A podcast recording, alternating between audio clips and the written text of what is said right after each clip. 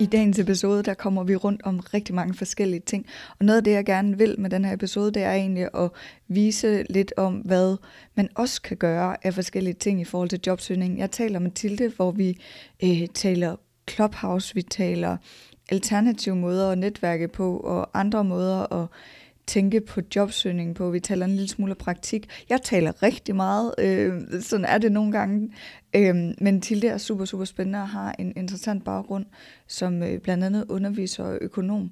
Jeg håber, at du synes, samtalen er interessant, og endelig tag fat i mig, hvis du har spørgsmål, du må gerne være besvaret, eller hvis du bare har noget, du godt kunne tænke dig at tage op i podcasten, så fang mig på mail, eller hvor du nu lytter med. LinkedIn er også et fantastisk sted. For nu, rigtig god fornøjelse med dagens episode.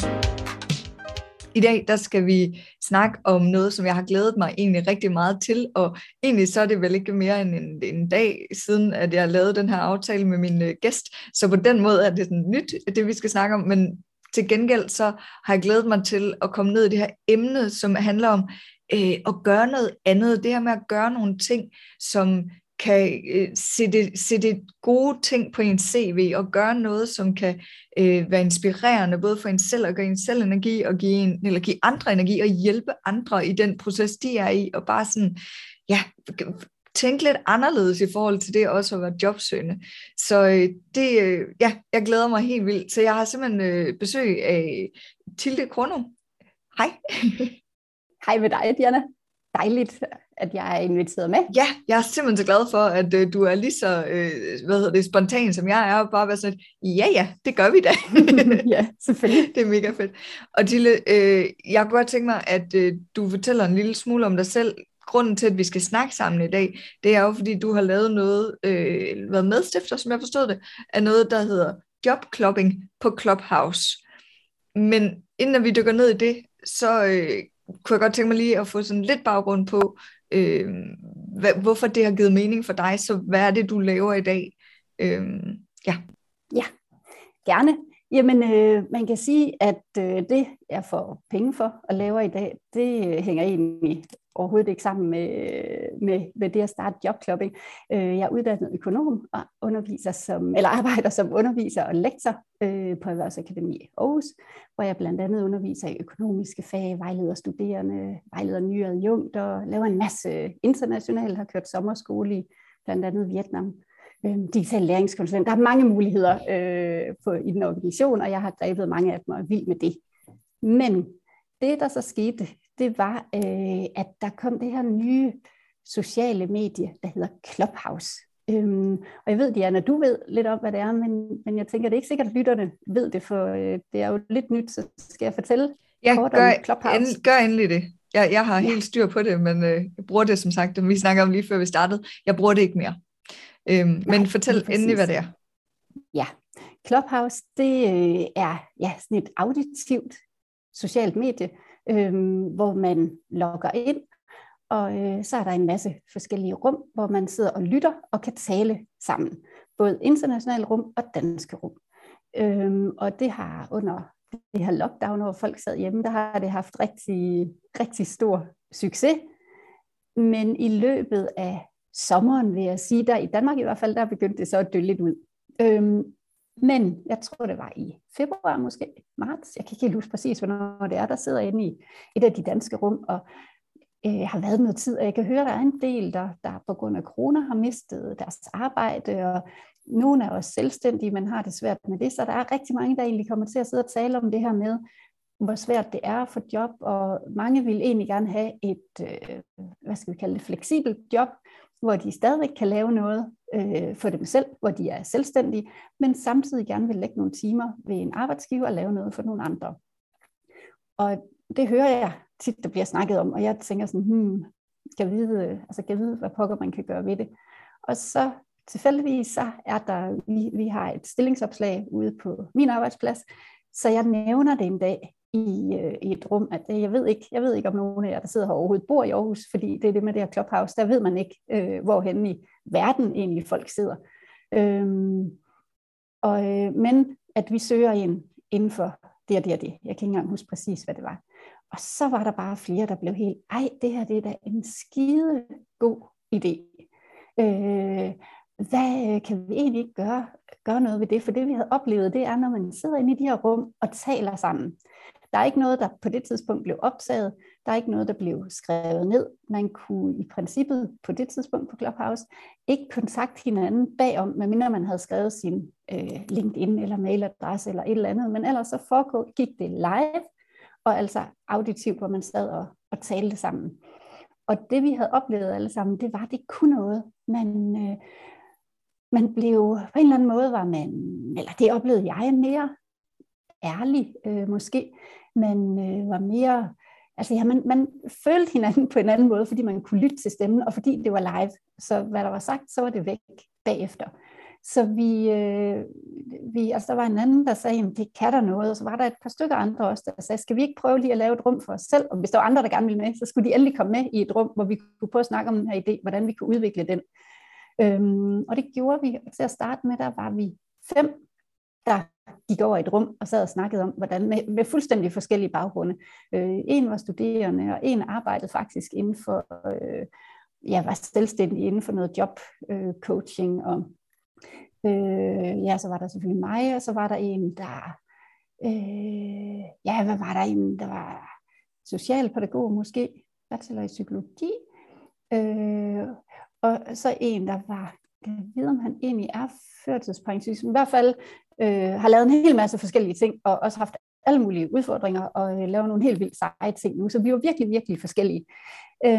Og vi talte så frem og tilbage om det her, hvad vi egentlig kunne se for os, hvem ville vores målgruppe være, hvordan kunne hele det her setup blive.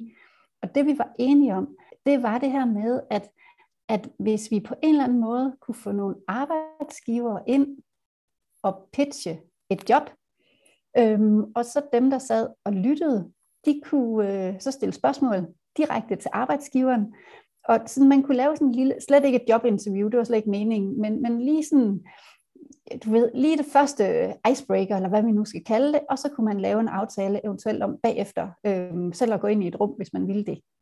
Og det var egentlig, fordi jeg havde både hørt den her måde at gøre det på i USA, hvor det var mange iværksættere, der havde det på den her måde. Selvfølgelig er det et større marked i USA, så der var mange hundrede, nogle gange flere tusind i de rum, hvor de holdt det. Og så kombineret med, at jeg også havde hørt sådan noget, også i USA, hvor det var dating på Clubhouse. Så hvor vi snakker om en kombination af de to tilgange til det, var det vores jobclubbing skulle kunne. Og så endte det som, at vi bare var 2 af os, der egentlig tog det videre. Altså, jeg synes jo, at det man først og fremmest skal bide mærke i her, udover at emnet jo er fantastisk. Jeg synes jo, det er... Jeg synes jo, det er mega godt tænkt, det her med at prøve at samle de jobsøgende og virksomhederne i et uformelt rum, hvor at det er okay at stille spørgsmålene, for det er jo også det, jeg husker fra Clubhouse, fordi jeg vidste faktisk ikke engang, at man begyndte at gå optage derinde, som det lyder til dig på, men at det blev nemlig enormt uformelt og enormt hyggeligt, og man kunne bruge virkelig lang tid derinde. Men det, jeg tænker, man skal tage med sig fra det her, det er egentlig, hvad netværksdelen i det er, at så 5 mennesker, der ikke kender hinanden i princippet, har fundet et sted på nettet, hvor de kan noget sammen og kan løbe med en idé sammen. Og man kan sige, for mig er det måske sådan lidt unikt for Clubhouse, at det er så nemt. Men i princippet kunne man måske også godt lave et jobopslag, en post på LinkedIn, eller et eller andet, Facebook eller Instagram, eller hvor man nu tænker, man har det bedst med det. Hvor man siger, hey, jeg leder efter, eller kunne det være fedt at udvikle på den her idé? Er der nogen, der har lyst til at hoppe på et Zoom-møde omkring den her problemstilling? Eller det behøver ikke engang være at udvikle en idé, det kunne også netop bare være at at snakke om altså et eller andet emne, hvor at hvis man så lægger op til, at folk deler det her opslag i ens eget netværk, eller i ens netværk, så ryger man jo også ud mod nogle mennesker, som man ikke kender, og som man skriver, at jeg behøver ikke at kende dig, det kunne være mega fedt at få dit input, hvis det er noget, du har en holdning til. Udover at emnet er mega, mega fedt, så tænker jeg også, hele den der netværksdel af det er super interessant. Jamen, og det vi faktisk kaldte det, det var, vi kaldte det klubben, hvor du får adgang til de andres netværk. Mm.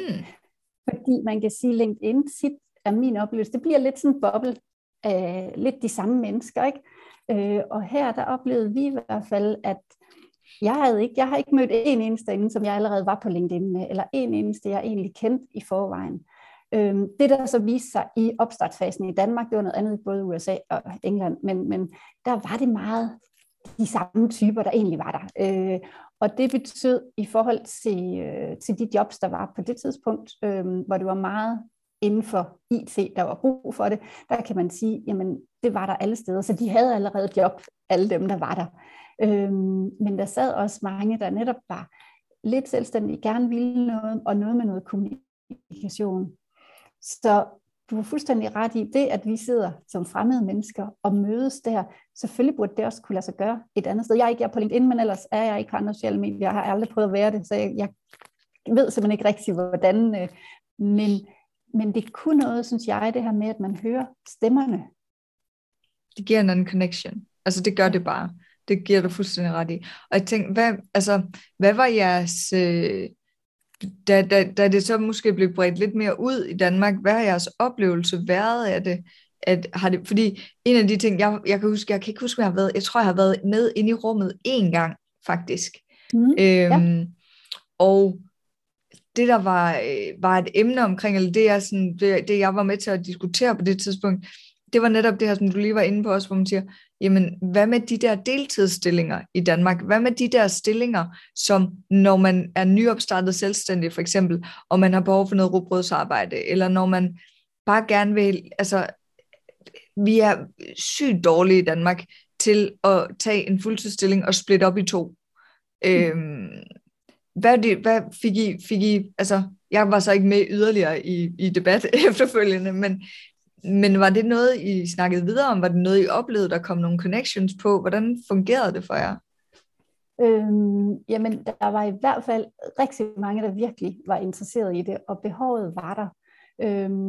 De folk, der, hvis jeg husker rigtigt, var inde i rummet de gange, hvor vi snakkede om, der var arbejdsgivere, de synes, det var spændende, og kunne godt se, hvorfor skulle man egentlig ikke kunne gøre det, men der var ikke nogen, der sådan sagde, nu gør vi det. Men så blev jeg faktisk inviteret med, og jeg har så ikke fået deltaget endnu, men der er en tænketank, der handler om, lige nu kan jeg ikke engang huske, hvad den hedder, men det kan jeg sende dig bagefter, hvis det er. Hvor den handler om det her med fremtidens arbejdsmarked, og hvor man netop simpelthen forsøger at tænke ind og komme med noget input til erhvervslivet. Hvad er det egentlig, der er brug for? Hvordan kunne man se det anderledes? Og det var noget, blandt andet er det her med deltidsstillinger, og også det der med, altså skal man arbejde, er det fra 8 til 4, man skal arbejde? Hvad nu, hvis man arbejder bedre fra 4 til, hvad bliver det så, 2, eller hvad det nu kan blive? Det bliver det ikke, men altså 24 bliver det så, eller 10 til 2, eller hvad det nu kan blive, ikke også? Er det så egentlig ikke i orden? Og vi har jo set nu her, hvor man har været hjemsendt, hvor velfungerende det egentlig er, på trods af, at folk sidder hjemme og skal arbejde på computeren, og selvfølgelig er man udfordret nogle gange, når der render børn rundt om, og så videre, men hold nu op, for der er også meget, der lykkedes. Ja, og jeg synes jo, der er endnu en ting at bide mærke i her, at det der med, at det, at du gjorde noget, det, at I ligesom satte noget i gang her, det skabte jo faktisk en mulighed for dig. Så har du fået en invitation til at være med i en tænketank. Det kunne jeg da mega godt tænke mig egentlig. Det synes jeg, der lyder vildt spændende. Helt vildt, jamen lige præcis. Og der synes jeg bare, det er det, der du har fuldstændig ret i netværket i det, ikke også? Og hvis jeg lige skal prøve at dykke ned i en af de helt konkrete, sjove eksempler, synes jeg fra et af de der, fordi det vi gjorde med det jobclubbing, det var, at vi både havde en eller anden ekspert inde, ligesom jeg ved, at du også har brugt, eller har tænkt over, eller hvad fald, vi lige snakkede sammen inden. Og så havde vi så også en virksomhed, gerne flere, der kom med en jobåbning, og så kunne man stille spørgsmål. Og en af gangene, der var en, nu kan jeg ikke det også lige meget, men jeg kan ikke huske, hvilken virksomhed det var, men hvor de søgte, og blandt andet søgte de en sælger. Og så sad der en i rummet, der var sælger, men havde været sælger for, altså lavet rigtig store handler for kæmpe store internationale virksomheder, men var egentlig stoppede lige inden corona og netop ville lave noget selvstændigt, hvis jeg husker rigtigt. Og så kommer corona, så det var jo et rigtig dumt tidspunkt. Og han synes det var mega fedt det med, og altså det han virkelig brændt for, det var at løfte virksomheder fra, at de var små, og til at få dem op til at blive rigtig store. Men når han så søgte jobs nu som sælger, så fordi han havde haft nogle af de rigtig, rigtig store internationale virksomheder, og han var ikke helt ung mere, så han fik simpelthen nej, fordi de alle sammen sagde, nej, vi vil bare være en stepping stone, og det er bare fordi, du ikke kan få job lige nu andre steder, du er for senior til os, og så videre, og så videre. Og så han blev sorteret fra allerede, du ved, på CV-runden, da de bare sad og kiggede der. Og det, at han så kunne sige noget inde i rummet til den her unge opstartsvirksomhedsmand, han var helt, wow, jamen han ville helt sikkert også have sorteret ham fra, både på grund af alder og på grund af erfaring. Men det, at han nu lige hørte ham sige, det jeg brænder for, det er simpelthen at løfte virksomheder fra de er små til at blive større. Det gjorde, at han tænkte, wow, jamen dig skal vi da have med ombord, altså kan vi snakke sammen bagom. Fordi hvis man kun har det papir med CV'et, man starter med at se det igennem, så når man måske ikke engang til selve ansøgningen. Man når ikke til den der uformelle snak. Jeg ved godt, der er flere og flere, der så laver kaffeaftaler og sådan noget, men der havde vi bare et eksempel på, hvad det her uformelle netværk, uformelle rum, at det virkelig kunne noget, jeg kan ikke huske, altså om det blev et match, og om han blev ansat og sådan noget, vel, men jeg synes bare, det var interessant det her med, at man bare lige ved at få den der lille åbning og få snakket sammen, så blev det lige pludselig interessant. Mm. Og altså Clubhouse eksisterer jo stadig, nu snakker vi lidt om det som dengang og noget, men det er der jo stadig, og man kan sige, selvom det ikke nødvendigvis er i jobclubbing-rummene, så er der jo masser af gode muligheder, tænker jeg stadigvæk, for netværk og for at finde de der mennesker. Altså, det er ikke fordi, at der ikke var masser af interessante ting, at jeg er stoppet med at bruge det. Det er måske nærmere egentlig tværtimod, fordi at det bliver... Altså, det bliver hurtigt egentlig ret tidskrævende, hvis man som jeg måske ikke er så god til at koncentrere sig om at arbejde, mens man har radio, skal vi kalde det, i ørerne. Så skal man hele tiden finde tid til at være med på det. Så det kan godt sådan blive lidt tidskrævende, men det, fordi, og grunden til, at jeg egentlig siger det, det er fordi, at netop den der mega uformelle måde at netværke på. Jeg har vitterligt ikke stødt på den andre steder. Altså til at starte med, da jeg var på Clubhouse, der var det sådan noget invite only til kun iPhone-brugere. iPhone-brugere, ja. Og det kan man jo så synes om, hvad man vil. Men det var, jeg kom ind som en af de første på det danske marked, da det blev åbnet op der, hvor at, jamen, der var en helt anden... tilgængelighed til folk, som man ellers ikke ville have haft en jordig chance for at komme til at tale med. Jeg tænker også sådan på det var så mere på det amerikanske marked, kan man sige. Men det gik bare lynhurtigt. Altså det gik voldsomt stærkt med, at det blev stort. Men, og det var så der, jeg sådan stod lidt af. men den der måde at netværke på, og komme ind og møde mennesker, og fortælle om nogle emner, og nogle ting, som man bare sådan aldrig havde troet, man skulle komme ind over. Det synes jeg er voldsomt interessant. Mm. Og jeg skal, hvis der er nogen, der kender noget tilsvarende, hvor den der sådan meget uformelle netværksting kommer ind, så må I meget gerne skrive til mig. Det vil jeg super gerne høre om. Også hvis I selv laver noget, hvor det er. Den anden ting, jeg vil sige i forhold til det her, det er også, at jeg synes egentlig, du kommer ind på, at netværk tager tid. Altså, det kan godt være, at I har været... Nej, og det kan godt være, at I har været med til at åbne nogle døre, men det betyder ikke nødvendigvis, at der sker noget nu og her. Men det betyder jo netop, at folk lærer hinanden at kende, og så ved de, at der er nogen, man kan gå til. Ja, og jeg er enig. Hvorfor skulle det lige være Clubhouse? Hvorfor kunne det ikke være et andet sted? Og jeg sidder og tænker, hvad... Fordi der findes også det, det bruger man ikke så meget i Danmark, men jeg ved i andre lande, i hvert fald igen inden brugen, det der meet-up, eller sådan noget, hvor man kan mødes som interessegrupper og sådan noget. Problemet der er, det er lidt geografisk afhængigt, hvis man skal fysisk mødes, ikke? Og man kan sige selvfølgelig LinkedIn og Facebook eller Instagram, hvad du nu siger, der er det lige meget, der sidder man og skriver sammen, Og selvfølgelig kan man også mødes, og nu kan man netop mødes via nogle af de her Zoom-teams og så videre medier. Fordi jeg synes, det var det, de der rum i Clubhouse, man kommer ind, når det passer en selv, og hvis der så er et rum, og man mødes netop på tværs af alt, men et eller andet interesse. Og man kan sidde nattøj. Det, man nu sidder sådan lige præcis, det er også vigtigt, ikke?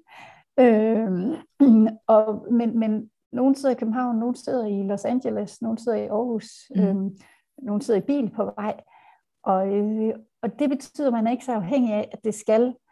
Ja, det er lige præcis det der uformelle, som du siger, og det er jo synkron, fordi det foregår, men asynkron på den måde, at man ikke behøver... Altså dem, som du siger, der så godt kan arbejde imens, eller kan køre bil, eller jeg skulle også sidde og koncentrere mig om det, hvis jeg var med. Så jeg synes også, det var også derfor, jeg synes, det blev meget, meget, meget tidskrævende. Men jeg kan høre, jeg er nogle gange lige inde og kigge, og jeg kan se og høre, at i USA... Der er nogle af de her rum, der stadigvæk, og det kører i forhold til at finde job på den måde. Der er det professionaliseret på en helt anden måde, men jeg er enig med dig i, hvis man kunne skabe det.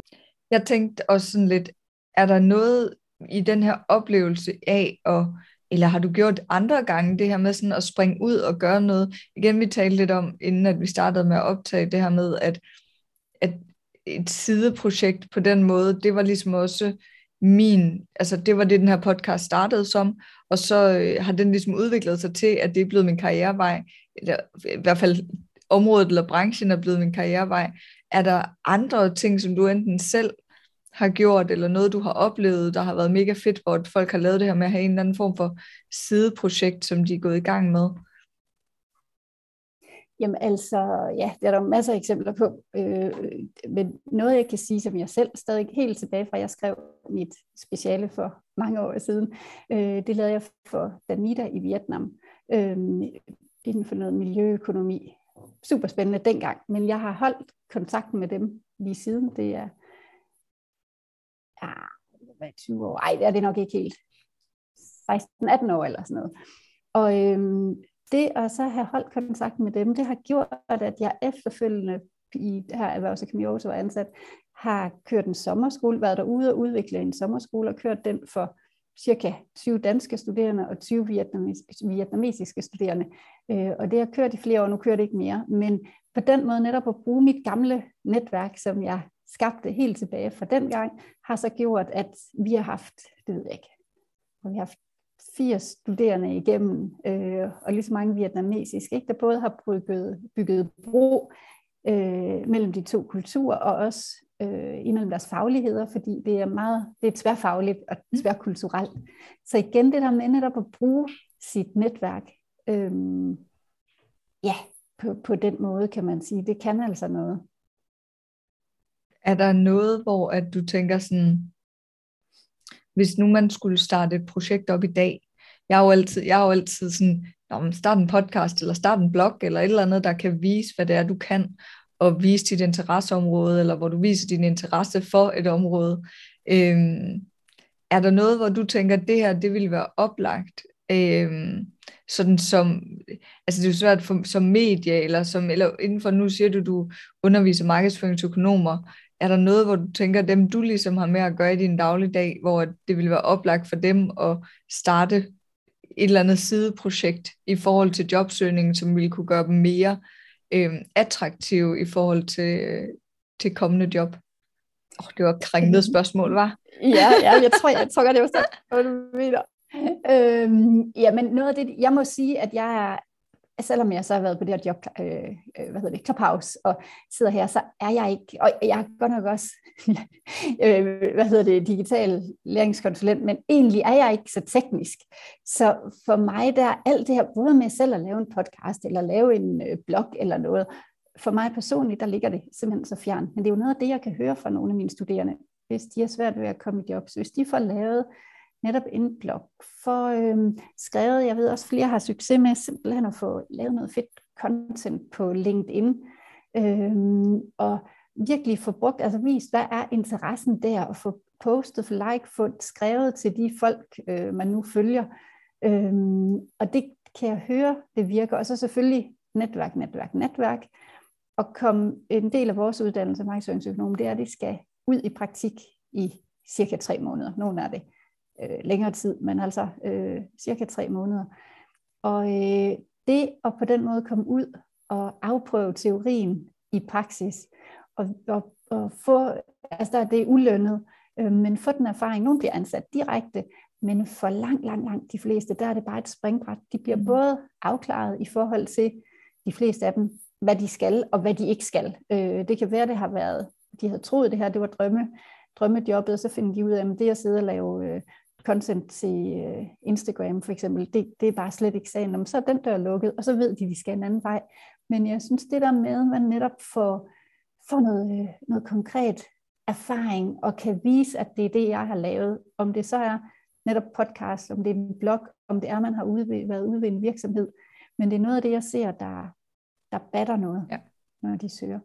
Og man så jeg kan desværre ikke komme med noget nyt, tror jeg, det er okay. I forhold til, hvad du har. Det er helt okay, fordi det bringer mig egentlig ind i noget, som lovgivningen den er lige nu. Vi optager i starten af 2022, så er det sådan, at man som akademiker, fordi man kan sige, som akademiker er det ikke alle, der nødvendigvis kan komme i praktik som del af deres uddannelse. Det kunne jeg for eksempel ikke. CBS var sådan lidt, det at være i praktik, det er ikke et højt nok akademisk niveau, så derfor så kan du ikke komme i praktik. Nej, men til gengæld kunne det da være, at jeg kunne have fået et job, da jeg var færdig, hvis jeg havde fået lov at komme i praktik. Ikke? Nå, men så min pointe her, det var egentlig, udover at brokke mig lidt, så at der har man jo muligheden, hvis man har svært ved at finde et arbejde, så har man muligheden for gennem sit jobcenter eller sin anden aktør at gå i praktik som nyuddannet. Hvis man ikke har haft noget relevant arbejde, så kan man gå i praktik i op til 8 uger, og ellers i 4 uger. Som dagpengemodtager, akademisk dagpengemodtager. Og det kan gøre, som du siger, det der med, det er lidt ligesom den der 3 måneders praktik, det kan være et springbræt, fordi folk siger, jeg vil ikke arbejde gratis. Jamen det, altså for det første, så kræver det faktisk også, det koster faktisk også virksomheden noget at have dig i praktik. Det er ikke bare sådan, at de får en masse gratis arbejdskraft, de skal også alt muligt i den dur. Men du får netværk. Jeg har været praktikvejleder tidligere, og det er, da jeg arbejder som konsulent, mega fedt, mega spændende, men du har fuldstændig ret. Det kræver tid og ressourcer for virksomheden, og undskyld, jeg afbryder dig, fordi okay. Man skal, hvis man er en ordentlig praktikvirksomhed, så sætter man også praktikanten ind i, hvad er det for nogle opgaver, og så er det faktisk ikke, hvis man er en ordentlig praktikvirksomhed, så er det ikke praktikanten, der kan fejle, så er det virksomheden, der kan fejle, og kontaktpersonen. Det er kontaktpersonen, der har ansvaret for, at praktikanten er klædt godt nok på til at udføre opgaverne og gruer med det, så derfor er det netop ressourcekrævende for virksomheden, og jeg synes, man som praktikant, studerende eller ledig, simpelthen skal forsøge at se, om man kan se det som en investering i sin fremtid. Og så undskyld, nu må du fortsætte. Det taler lige ned i det, jeg vil sige, det der med, så nu for at tænke over, hvad er det, du kan få ud af det? Du kan udvikle nogle kompetencer, som du måske ikke har i forvejen, eller nogen, du er begyndt at finde, men kan videreudvikle på. Du kan skabe noget netværk. Du kan måske forhåbentlig få en super god anbefaling med fra den her virksomhed, også selvom der ikke er mulighed for enten ansættelse eller løntilskud bagefter. Der er masser af gode muligheder. Og man kan sige, specielt indenfor, og det er jo baseret på, nu har jeg jo siddet og arbejdet kommunalt også, eller jeg ved ikke, om det er specielt indenfor, men det der med at se, vi sendte folk i praktik i kommunen forskellige steder, de blev ansat på vikariater, de blev ansat på tidsbegrænsede kontrakter, uden at de deres job nogensinde blev slået op, fordi det må de gerne, og så folk, der kender altså området og sådan noget i forvejen, og kommunerne er sådan en lille smule forpligtet til at tage praktikanter ind, fordi det er jo jobcenteret fra kommunen, der kommer og siger, hey, skal I ikke? Så der kan altså være nogle rigtig gode muligheder den vej. Sorry, det var lige sådan en side-rant. Ja, men jeg kom til at tænke på noget andet også, da du sagde det med lovgivningen, fordi jeg mener ude ved os, der er jeg så ikke, at vi udbyder sådan nogle 6 ugers kurser for akademikere. Ved du noget med lovgivningen? Kan det godt passe, der er noget, der hedder det? Jo, det er korrekt, men, og det er jo lidt ærgerligt, men det var sådan i 2021, der blev der lavet sådan en corona-sær-ting med, at man som akademikere kunne få lov at tage et kursus, sådan at man kunne komme som akademiker og sige, jeg vil gerne have det der kursus for den regionale positivliste, og så skulle vi sige ja til det, der hvor jeg var før, altså i kommunen. Ikke? Nu talte jeg lige med en af mine tidligere kollegaer den anden dag faktisk, fordi jeg sidder også og vejleder akademikere nu, og så for lige at blive helt up to date på det, og den pakke eller økonomi i det, den blev desværre ikke forlænget ind i 2022. Så det man kan, det er, at man har ikke længere krav på som akademiker. Det kan jeg fortælle dig, det blev nemlig fjernet i januar 2015, fordi jeg blev færdig den 9. december 2014, og havde tænkt, at det kunne være mega fedt at komme ud og få et kursus, som var lidt mere sådan brugbart, og det kunne jeg så ikke. Men hvis man nu kommer og siger til sit jobcenter, den her virksomhed, man skal selvfølgelig have en underskrift på det, men den her virksomhed vil gerne ansætte mig, hvis jeg har det her kursus inden for rammer, altså der er sådan rimelige rammer, så skal jobcenteret faktisk bevilge det kursus.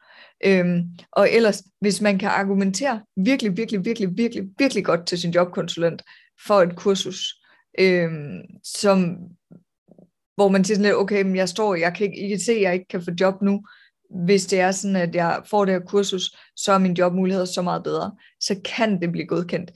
Som jobmarkedet ser ud lige nu med en ledighed, hvad var det, jeg læste, på 2,6% eller sådan noget i Danmark, så er mit bedste bud, at man ikke får bevilget de kurser. Ja, det er svært. Men det er fordi noget af det, jeg kan høre, vores virksomheder, vi har lavet en masse forskningsprojekter, de skriger på. Det er nogen, der ved noget om bæredygtighed, nogen, der ved noget om den grønne omstilling. Og det har jeg været med til nu at starte en ny linje inden for os, og valgfag. Så simpelthen altså et godt råd i de her år. Og det er stort set, tror jeg, fuldstændig lige meget, hvilken uddannelsesmæssig baggrund man ellers har. Fordi det er jo forskellige indgangsvinkler til det med bæredygtighed og grøn omstilling. Ikke?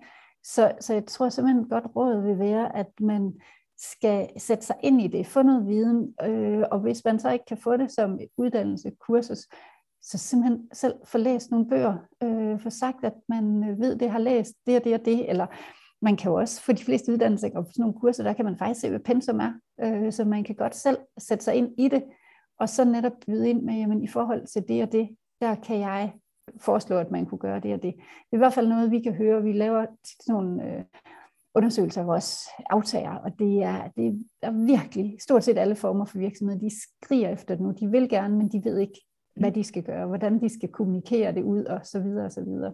Og som jobsøgende, så er det jo en god pointe, at hvis du så kan lære at formidle, at du har en vinkel, at du kan have en vinkel ind i det, så kan det være, at du faktisk kommer foran i køen. Og så vil jeg også sige, at jeg har oplevet, at flere, der ligesom har fået lov til at tage kurser, hvis I selv har valgt at betale dem, så for eksempel hos jer, hvis I har et fag, og jeg ved ikke, hvad sådan et enkelt fag koster, men man beslutter sig for, det vil jeg faktisk gerne selv betale, at så skal man selvfølgelig lige spørge sit jobcenter og sin A-kasse, om man må, men det oplever jeg faktisk, at folk får lov til, så længe de stadigvæk er fuldt jobsøgende, og så længe at de er villige til at tage et job, det hedder jo med dags varsel, ikke? Hvis der dukker noget op i jer. Og ellers så, altså jeg ved ikke om hvor meget der er en bæredygtighed på LinkedIn Learning, men det er en mulighed, og der findes jo alle de her, der findes noget der er Coursera, der findes, jeg kan ikke huske hvad de andre hedder, men der findes nogle, online universiteter, kan man vel godt kalde dem, hvor at Coursera, så vidt jeg husker, de har både kurser fra CBS og fra Harvard og fra Yale, fra alle de der store virkelig anerkendte universiteter, hvor man kan tage et kursus, og som regel koster det ikke noget, eller så koster det en meget lille sum, men så hvis man gerne vil have beviset, så betaler man måske $200 for at få et eksamensbevis. Hvor man siger, okay, jeg kan få et eksamensbevis på et kursus fra Harvard, eller jeg kan ikke huske, om Harvard lige er med, men jeg ved i hvert fald, at nogle af de der store universiteter i USA er med, og så kan man få et eksamensbevis derfra for $200.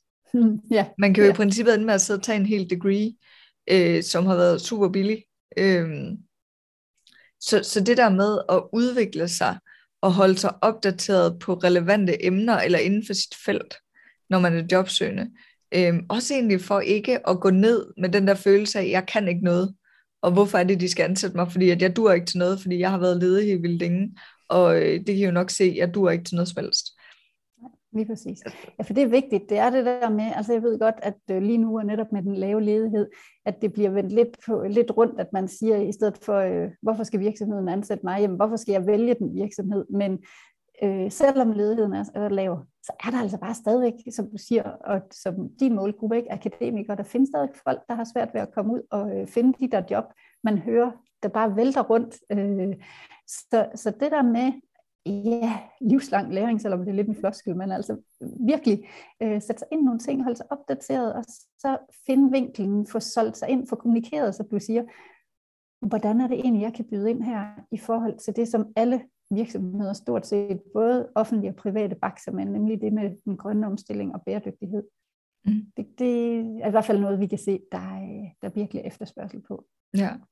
Jamen, jeg synes, det netop giver super god mening også, og så igen det der med at netværke med de mennesker, som så er relevante inden for det, man læser. Altså inden for det, der er interesseområdet, så man kan blive inspireret endnu mere. Start nogle gammeldags læsegrupper måske, tænker jeg. Altså, ja. Det kunne man måske godt gøre ved et opslag ved LinkedIn eller noget. Er der nogen, der vil være med til at læse den her bog? Og så kunne vi mødes i et Zoom-møde og tale om den. Jeg ved ikke, om det vil fungere, men måske en tanke. Tilde, er der noget, du tænker, vi ikke har været omkring, som du super gerne vil nå at komme ud med til de akademiske jobsøgende, eller jobsøgende generelt? Måske du har et eller andet super godt råd, eller et eller andet, du tænker? Gid, jeg havde et super godt råd. Men det er... Netværk, det har vi været i Norge. Ja, lige præcis. Altså, det er svært, altså, det er både svært, og samtidig det, der skal til, og hvordan er det så lige, man finder det og bruger det? Ikke? Men det er jo så det min erfaring der fra Clubhouse, at det er i hvert fald kunne noget, og så det her jobplopping, men det må også kunne lade sig gøre netop på andre måder. Det er helt sikkert, det kan det. Kigge i brancheforeningerne, kigge i fagforeningerne, altså alle de her steder, som laver events, også selvom, altså nu hvor de laver noget online og sådan nogle ting, der kan sagtens findes masser af gode muligheder. Det handler bare om nogle gange lige at åbne øjnene. Hvis nu man tænker, at det lyder mega spændende, det her med Clubhouse, eller jobclubbing, eller man bare tænker, at Tilde, hende skal jeg da helt sikkert connecte med, hvor kan man så fange dig? Jamen, så er det LinkedIn, jamen det er det, jeg bruger, og der hedder jeg Tilde Mathiasen Kornum. Det er meget velkommen til at tage fat, hvis I kan bruge mig til noget, havde jeg nær sagt. Fedt. Rigtig mange tak for en interessant snak. Det synes jeg er fedt. Selv sagt, det var spændende. Så jeg slår altid gerne slag for lidt utraditionelle måder at netværke på, og lidt utraditionelle måder at være jobsøgende på. Så fedt at høre og lidt om det. Og så bare tak, fordi du har lyst til at være med. Ja, jamen selv tak. Det var, det var både sjovt og interessant, og fedt at møde dig. I lige måde.